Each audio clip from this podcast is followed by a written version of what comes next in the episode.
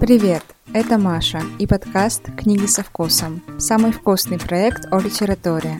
Здесь мы читаем, готовим и пробуем истории на вкус.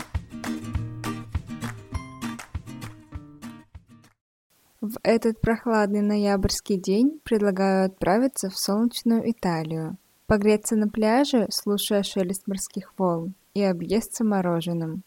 Особенного повода для этого нет, но если он вам все-таки нужен, то ловите. 12 ноября в итальянском городе Сан-Миниато ежегодно проводится фестиваль белых трюфелей. А 17 ноября итальянцы отмечают День защиты черных кошек. Упустить возможность поздравить котиков для меня равняется преступлению, так что об этом празднике расскажу немного подробнее. Сегодня познакомлю вас с книгой белорусской писательницы Александры Хаминок «Итальянские каникулы», я питаю самые нежные и светлые чувства ко всему итальянскому, поэтому не смогла пройти мимо этой истории. Рассказ ведется от лица 11-летней девочки, которая отправляется в поездку в Италию по программе для детей-сирот. Героиня впервые оказывается одна в чужой стране, где все непонятно, люди говорят на другом языке, и рядом нет мамы. У нее и так много забот и переживаний, и она не особо обращает внимание на то, что ест. Поэтому тема еды в повести появляется мельком. Но все же я нашла за что зацепиться. Сегодня поделюсь рецептом корнетто или итальянских круассанов, которыми итальянская мама при желании могла бы баловать героиню на завтрак. Ну все, поехали!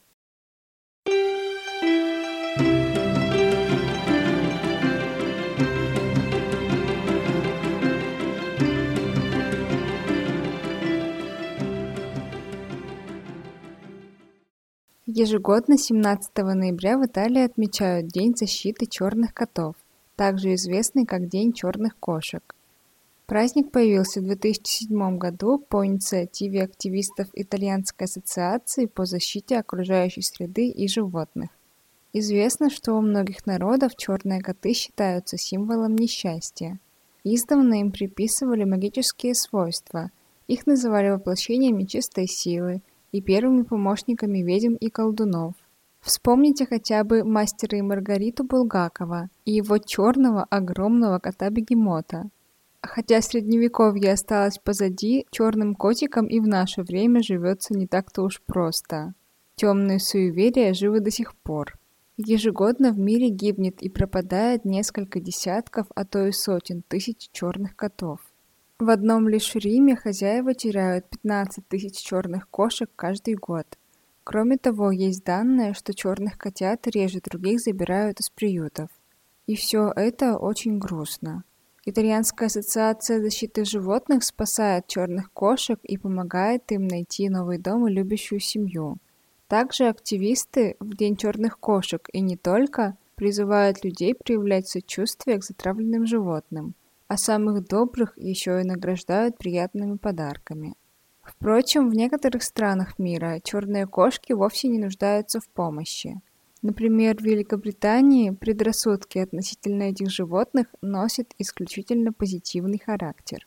В некоторых районах Англии верят, что хозяйка черного кота никогда не останется без поклонников, а в Шотландии полагают, что кошка цвета ночи приносит в дом богатство. Моряки тоже не обижают черных котят. Они уверены, что корабельный или домашний кот такого окраса сулит удачу в плавании. Давайте признаемся честно, что большинство из нас неравнодушны к котикам, даже если глубоко в душе мы пытаемся это отрицать. Поэтому я тоже активно призываю всех любить этих пушистых, и своих, и чужих, и не только черных, и не только в День защиты котов. Так что если у вас есть кот или кошка, и любимый зверь по счастливой случайности оказался черным, то устройте для него сегодня праздничный день. Накормите любимым кормом, причешите и проведите с мурчащим комком чуть больше времени, чем обычно. Ведь котики, несмотря на предрассудки, все-таки нуждаются в нас и ценят наше внимание.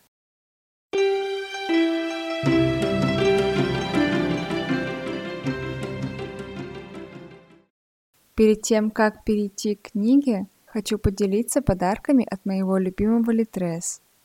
Всем моим слушателям Литрес дарит постоянную скидку 10% на книги из моей специальной подборки. На этот осенний сезон я собрала коллекцию историй с особой, уютной и теплой атмосферой.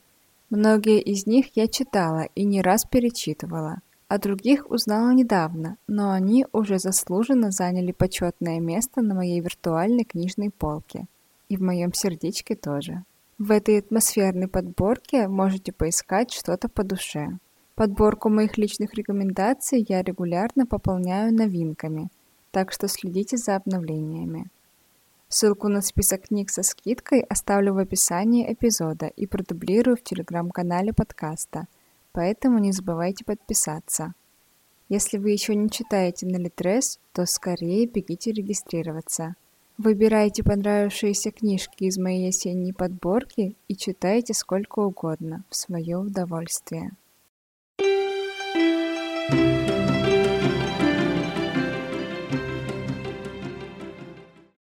А теперь расскажу о книге и об ее авторе – Александра Хаминок – белорусская писательница, призер известных литературных премий и конкурсов. Она пишет повести, рассказы и замечательные сказки для детей и подростков на русском, белорусском и английском языках. В 2018 вышла ее первая книга сказок «Приключения Эллис». В 2020 был опубликован сборник рассказов для подростков «Эскимоскины истории». Александра самостоятельно издала четыре детские книги на английском языке на платформе для независимых авторов. Также она пишет книжные обзоры в журналах «Волшебный» и «Домик», ведет свой блог «Носатая писаша» на Яндекс.Дзен и читает вслух на своем YouTube-канале. Мне очень повезло, и я случайно познакомилась с Сашей на одном писательском марафоне. Она прекрасный и светлый человек – всегда открыта общению и рада новым читателям. Ее истории трогательные, милые, забавные и светлые, даже несмотря на то, что в них затрагиваются довольно серьезные темы. Потери, трагедии, одиночество, поиски себя, важность научиться отпускать прошлое и дать себе возможность обрести взамен что-то новое и ценное. В своих книгах Саша акцентирует внимание на ценности человеческих отношений, поддержки близких и взаимопонимания. Рекомендую познакомиться с ее творчеством поближе. Электронные и аудиокниги Саши можно почитать и послушать на сервисах BookMate или Tress.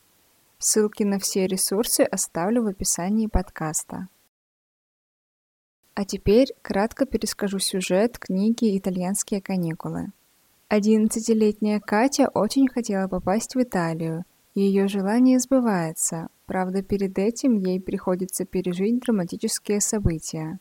У Кати неожиданно умирает мама, самый близкий для нее человек. Единственная родня Кати – младшая сестра мамы Лёля и ее муж Эдик. Они берут опекунство над племянницей и переезжают в квартиру Катиной мамы. Позже, по программе для детей-сирот, девочка отправляется в Италию. Завтра. В Италию. Завтра в Италию. Я не знаю, что брать с собой. Жалуюсь Лёле. Утром выезжаем, а у меня ничего не собрано. Лёля еще зимой пообещала, что если буду хорошо учиться, поеду в Италию. Она сама там никогда не была, хоть и объездила, наверное, полмира. Я прыгала от радости, потому что легко училась и без этого условия. А значит, Италия в кармане. Италия оказалась такой далекой, загадочной и обязательно синим-синим морем. Я грезила ей, когда засыпала, и всегда-всегда представляла себе картинки такой незнакомой и фантастической красоты, что просыпаясь, летела в школу, лишь бы поскорее получить свои отлично.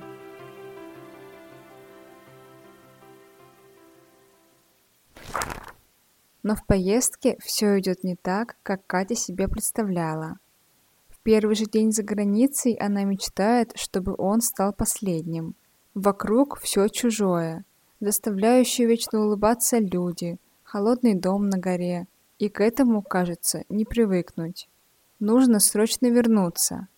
Однако даже так далеко от дома можно найти родственную душу, тонко чувствующую и разделяющую твою печаль. И не важно, что говорите вы на разных языках. Катя знакомится с Ди, соседкой семьи, которая принимает девочку в Италии. И эта встреча становится решающей, помогает главной героине измениться и спасает ее итальянские каникулы. Мы так уставились друг на друга, словно от наших взглядов зависела жизнь всего живого на Земле. Только Лючия ничего не заподозрила. Я подошла к Ди и прижалась к ней так сильно, как только могла. Моя макушка едва доставала до ее груди, и я уткнулась лицом в ее мягкий живот, а в моем животе что-то будто порвалось. «Мама!» Последний раз я так обнимала маму.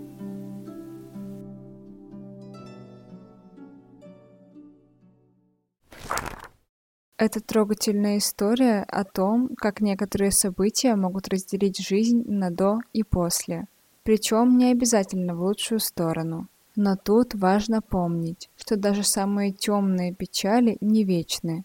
Все плохое когда-нибудь заканчивается, и в жизни обязательно наступает светлая полоса. Ведь это так просто улыбаться, когда тебе хорошо. И мне было хорошо. Правда. Я представила, как получилось бы здорово, если бы Саньку взяли мои хозяева. Мы бы все делали вместе. Свешивали ноги в окно второго этажа, искали сокровища в подвале, нарисовали бы кучу рисунков на компьютере и развесили их на этих белых стенах. И, конечно, звонили бы Лёле. И я бы не просила забрать меня, а смеялась бы в трубку. Я отдала бы Саньке половину своей новой поношенной итальянской одежды. В общем, мы бы еще сильнее подружились.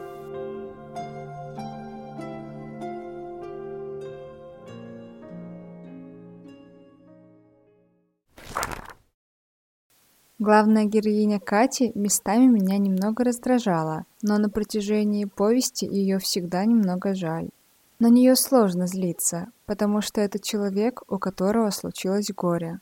Он другой, он думает и ведет себя по-другому. И, конечно, проще осуждать его, но можно попробовать и понять.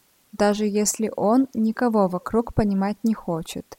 И не потому, что они говорят на другом языке, а потому что ему пока слишком сложно, страшно и одиноко. Когда отбрасываешь первое впечатление и пытаешься разглядеть героя поближе, проникнуться его историей, его переживаниями, то начинаешь его понимать, и раздражение проходит, и остается только сочувствовать. В 11 лет ты знаешь о смерти столько же, сколько и о жизни, то есть ничего. И если повезло, ты видел мертвыми бездомного кота, соседского хомяка или свою бабушку. К последней тебя подвели лишь на минуту, чтобы традицию соблюсти, и даже не заставили брать ее за руку или целовать прозрачную щеку. В общем, это не считается. Если не повезло, поздравляю. Ты Катя, то есть я.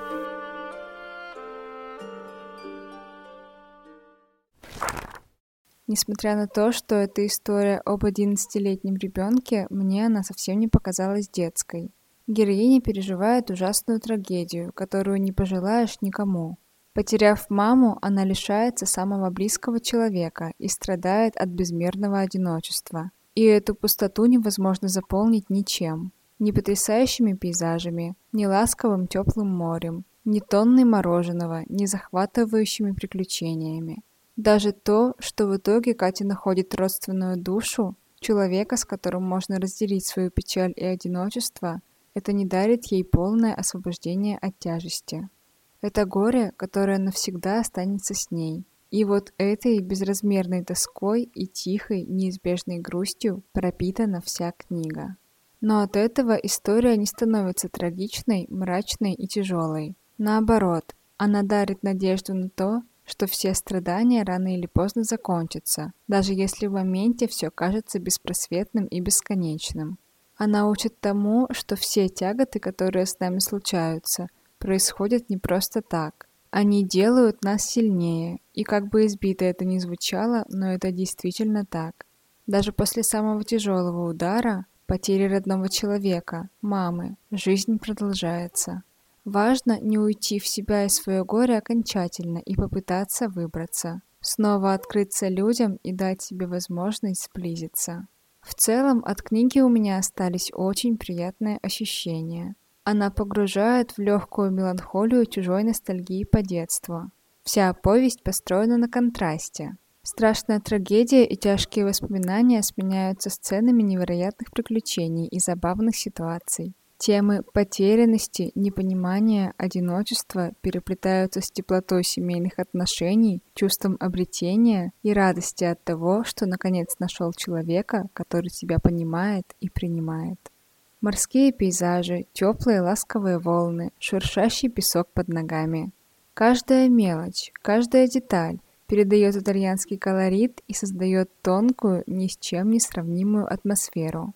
Тут все пропитано летом, морем, солнцем и искренностью. Но кто придумал море? Как можно быть таким совершенным? Море, а море, сделай меня волной, чтобы можно было рождаться и умирать каждую секунду, чтобы разбиваться об острые скалы жизни и вылизывать камни до скрипучей гладости. Как же мне нравится море!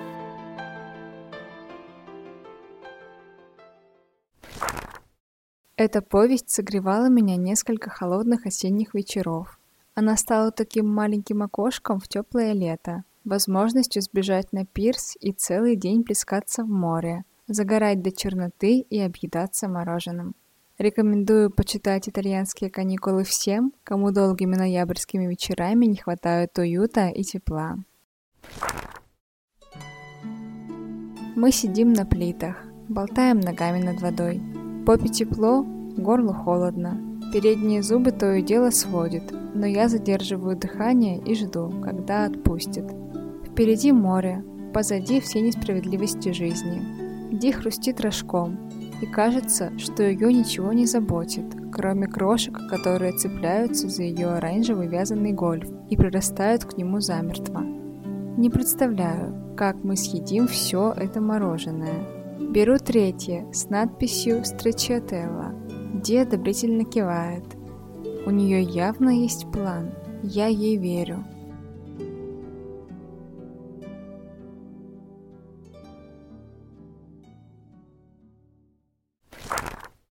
В повести Саша частично поделилась своими воспоминаниями и позаимствованной историей, тонко переплетая их с вымыслом. Она рассказала реальную историю девочки, которой посчастливилось поехать в Италию по программе для детей-сирот. Чужой, незнакомый мир тут показан глазами ребенка, пережившего большую утрату.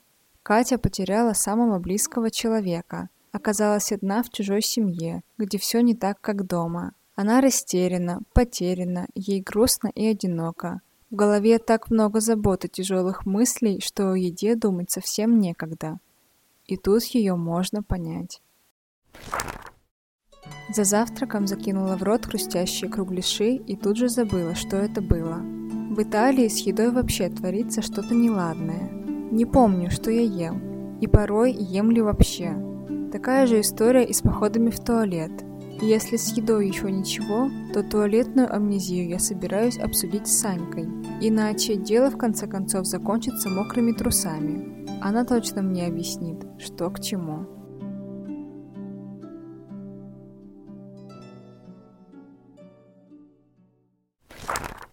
Впрочем, иногда желудок девочки громким протяжным урчанием все-таки напоминает Кате, что надо поесть. Сначала ее отношения с принимающей семьей не особо складываются. Девочка не знает по-итальянски ни слова – Новые родители ее почти не понимают, а все общение происходит с помощью неловких, нелепых жестов и отдельных заученных слов. Поэтому итальянская мама частенько забывает о том, что ребенка следовало бы накормить. Но Кате везет, и на горизонте всегда вовремя оказывается Санька. Одна из девочек, которая вместе с Катей поехала в Италию по сиротской программе – Подруге повезло с итальянскими родителями куда больше, так что она подкармливает Катю сладостями. Так всегда происходило в моих мыслях, а в жизни шло совсем по-другому. Вот и сейчас. Мы с Санькой, не пройдя четырех шагов, уселись на церковных ступеньках. Она достала из кармана горсть конфет, и мы молча стали перебирать их в поисках самой лучшей. Обычно это была шоколадная с орехами. Саньке всегда насыпали полные карманы сладостей, но эта конфета была в единственном экземпляре, и мы делили ее по-честному. Я разламывала, она выбирала себе одну из двух половинок.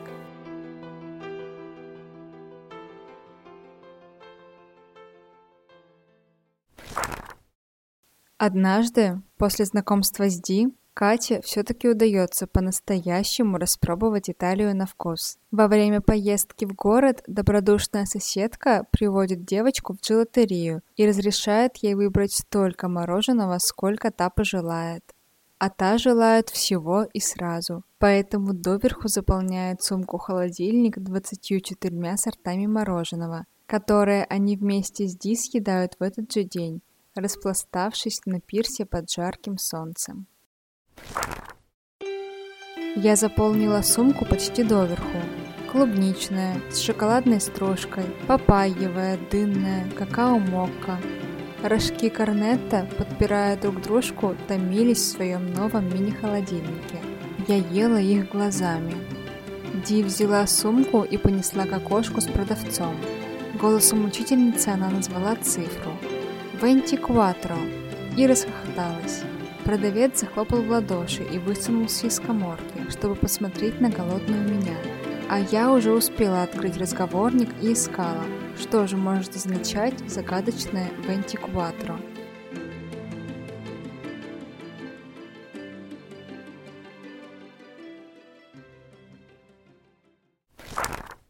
Все же у итальянцев сложились особые отношения с едой. Это основа их культуры. К любому приему пищи в Италии относятся с почтением. И завтрак тут не исключение. Для итальянцев это особенный ритуал, и вокруг него сложились определенные традиции. Обычно по утрам на столе появляется кофе и какая-то выпечка. В Италии очень популярны булочные и пекарни, и местные заглядывают туда каждый день. Но вид выпечки к завтраку меняется в зависимости от региона каждом есть свой традиционный вариант. Например, на Сицилии это будет брioche, которая напоминает обычную сдобную булочку, политую сахарным сиропом. Есть ее полагается с гранитой, фруктовым или фисташковым сорбетом. А вот в Лигурии на завтрак выбирают фокаччо. Это пышный дрожжевой хлеб со специями и травами, обильно сдобренный оливковым маслом. Однако самый распространенный вариант утренней выпечки – это корнетто, он же итальянский круассан. Это рогалик из слоеного теста с разнообразными начинками, как сладкими, так и солеными. По форме он напоминает полумесяц, за счет чего и получил свое название. Итальянский корнетто очень похож на французский круассан, но имеет немного другую рецептуру. Основное отличие в том, что в Италии круассаны пекут не просто из дрожжевого слоеного теста, а из слоеной сдобы, поэтому рогалики получаются очень нежными, воздушными и пахнут ванилью. Корнетты едят прямо так, без ничего, или добавляют начинку. Сладкий вариант обычно выпекают с шоколадом, конфитюром, медом или заварным кремом. Несладкий – с солями, сыром или малосоленой рыбой. Выбор наполнителей для корнета огромен и ограничивается только фантазией. Эта идея меня вдохновила, и я сразу побежала на кухню экспериментировать. Сегодня поделюсь классическим рецептом корнета из домашнего слоеного теста. С ним придется немного повозиться, но результат того стоит. Тесто нужно будет раскатывать три раза. В принципе, технология несложная, но на готовку уходит почти целый день. Если вам не хочется так заморачиваться, можно взять готовое тесто в магазине, но вкус будет совершенно другим. В этом я уже убедилась. Выбор начинки оставляю за вами. Я пробовала разные варианты. Шоколадную пасту с бананом, творожный сыр с соленой семгой, яблочный джем. Вышло неплохо, но вы можете придумать что-то пооригинальнее. Впрочем, корнеты получаются восхитительными и без ничего – и прекрасно сочетаются с чашкой капучино. Итальянские корнетто. Ингредиенты. На 10-12 штук. Апара. Пивные дрожжи 18 грамм. Теплая вода 50 мл. Сахар 1 чайная ложка. Тесто. Мука высшего сорта 500 граммов. Масло сливочное 250 граммов. Яйцо 2 штуки. Молоко 250 мл. Сахар 70 граммов. Стручок ванили или ванилин на кончике ножа. Щепотка соли. Приготовление. Разведите дрожжи в теплой воде. Добавьте чайную ложку сахара. Растворите в молоке 70 граммов сахара, добавьте яйца и ваниль или ванилин. Слегка взбейте венчиком. Добавьте в смесь разведенные дрожжи и щепотку соли. На рабочую поверхность горкой высыпьте муку и сделайте ямку в середине. Тонкой струйкой постепенно влейте молочно-дрожжевую смесь и замесите тесто. Вымешивайте, пока тесто не станет гладким и мягким. При необходимости добавьте еще немного молока. Накройте тесто салфеткой или полотенцем и поставьте его в теплое место не менее чем на 3 часа. Когда тесто поднимется, его необходимо еще раз вымесить. Готовое тесто раскатайте скалкой в квадратный пласт. Нарежьте сливочное масло пластинами и выложите его на середину квадрата теста. Заверните края в виде конверта. Перед тем, как нарезать масло, его лучше подержать в морозилке 15 минут. Раскатайте тесто с маслом в одном направлении, чтобы оно было одинаковой толщины, примерно 1,5 см. Сложите тесто пополам и еще раз пополам. Уберите в холодильник на 30 минут, чтобы оно отдохнуло. Раскатайте тесто повторно, в этот раз до толщины примерно в 1 см. Снова сложите его пополам и оставьте в холодильнике еще на полчаса. В третий раз раскатайте тесто в круглый пласт толщиной примерно в пол сантиметра. Нарежьте его на треугольники, как если бы вы нарезали торт. Сверните каждый треугольник в рогалик. Кончики теста можно слегка смазать водой. Так они лучше склеятся и не раскроются во время выпечки. Выстелите противень бумагой для выпечки. Выложите рогалики, придав им форму полумесяца. Накройте фольгой и оставьте при комнатной температуре на 1-2 часа, чтобы тесто поднялось. Перед тем, как отправить рогалики в духовку, взбейте яичный желток с молоком и смажьте их этой смесью. Выпекайте в заранее разогретой до 180 градусов духовке до золотисто-коричневого цвета. Готовые рогалики оставьте на столе и дайте им остыть. После этого посыпьте их сахарной пудрой. Можно заполнить любой начинкой на ваш выбор – Подавайте с чашкой капучино, какао или горячего шоколада. Итальянские корнетто покорили мое сердечко. Домашнее слоеное тесто не сравнить с магазинным. Рогалики получаются пышными, воздушными, уютно хрустят, тают во рту и восхитительно пахнут ванилью. И, кстати, отлично заходят на завтрак в прикуску с нутеллой или несладким творожным сыром. Положила рецепт в копилку любимых завтраков. И всем рекомендую. На этом наша итальянская вечеринка заканчивается. Если вам не хочется прощаться с теплым морем и солнцем, то почитайте итальянские каникулы. Погружайтесь в сказочную красоту пейзажей, изучайте особенности менталитета другой страны и познавайте радость и ценность дружбы. И, конечно, не упустите возможность поваляться на пирсе, объевшись мороженым и не думая ни о чем плохом. Но если мороженого окажется мало, попробуйте испечь хрустящие корнеты с какой-нибудь начинкой, посолиднее. Рецепт уже ждет в телеграм-канале подкаста. Подписывайтесь, чтобы не потерять его, и посмотреть другие рецепты из предыдущих выпусков. Также загляните на Бусти. Если вам нравится мой подкаст, то там вы сможете поддержать выход новых эпизодов и проспонсировать еду и книги. Все ссылки оставлю в описании выпуска. Спасибо, что послушали этот эпизод и провели полчаса со мной на вечеринке. Не забудьте поставить оценки, напишите небольшой отзыв и поделитесь ссылкой с друзьями, чтобы слушать, читать и готовить в приятной компании. Так мы вместе сделаем наши литературные посиделки еще уютнее и интереснее. В следующий раз мы услышимся 27 ноября. Следите за новостями в Телеграме и ждите спойлеров. До следующих литературных посиделок. Пока!